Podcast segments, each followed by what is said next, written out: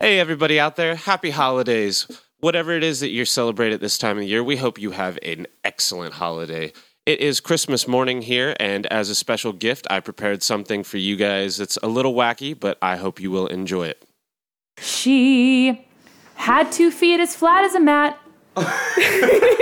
really wide, really flat. She had a separate shower and bath unit. She couldn't fit them both in the same time. So He uses this delay on his drum set that makes it sound like Jumanji. As Tony said, is Jazz Christmas. because bagpipes. There's not a lot of music without fuzz pedals that you can call crunchy.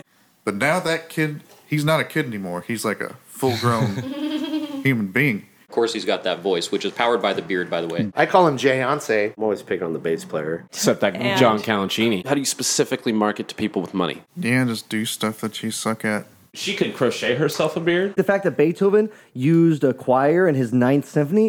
What? We can look you up on BridgmanSugarDaddy.com. And it was immediately like, yes! So I was like, Respectfully, it was awful. That's what your butt Uh, deserves.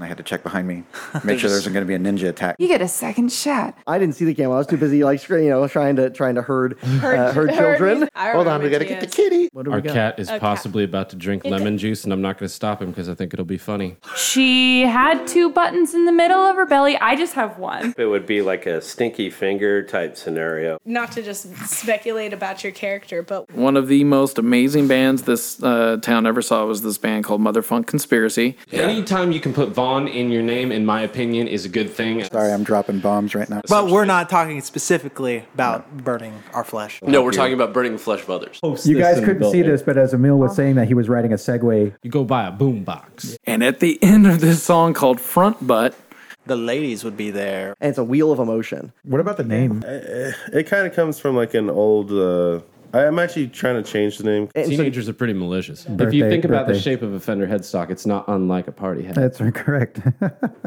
It's just got the tassel on top. You Yeah. can't go wrong with anything that Quincy Jones did. Wrong. I'll show up Yeah. to ride a camel. Clink, get bust. I make a lot of investments in gear. It's why I've never like traveled or anything like that.